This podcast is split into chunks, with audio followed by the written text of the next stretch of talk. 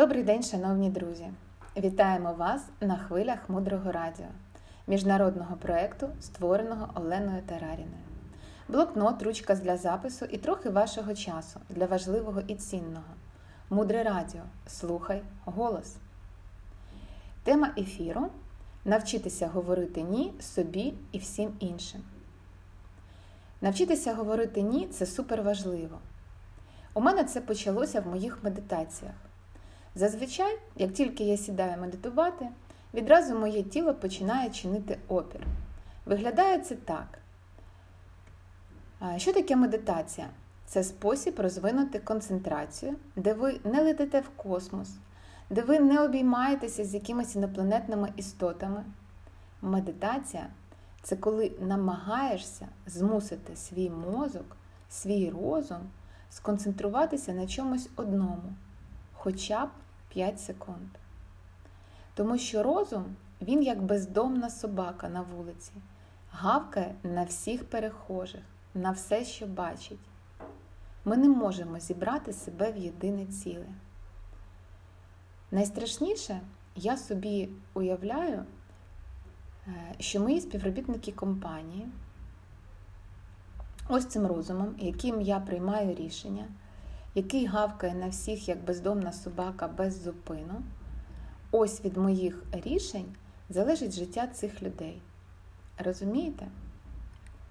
І це дуже важливо бути керівником, це дуже важливо бути батьками, тому що наш розум, в залежності від того, наскільки він усвідомлений, відкритий, управляє нами, впливає на інших людей.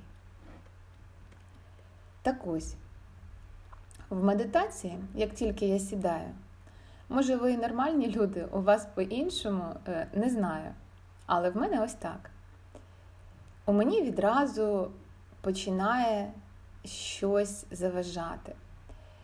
Е, то хочеться в туалет, або щось з'їсти, або щось починає свербіти, або потрібно щось негайно записати або щось комусь відправити.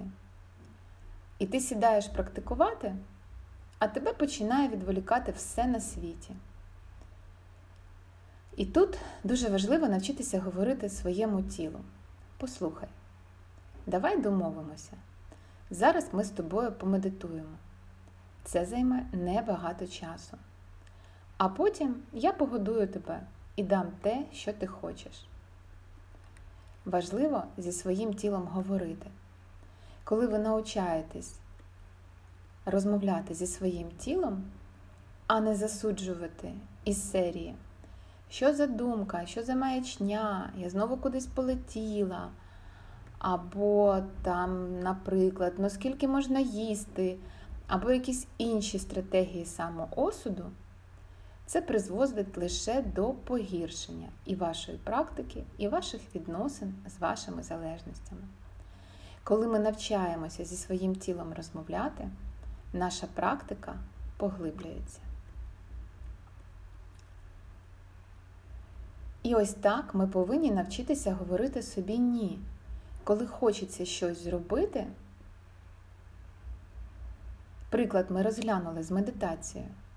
Потрібно попросити своє тіло задати йому питання, а скільки ти готове потерпіти?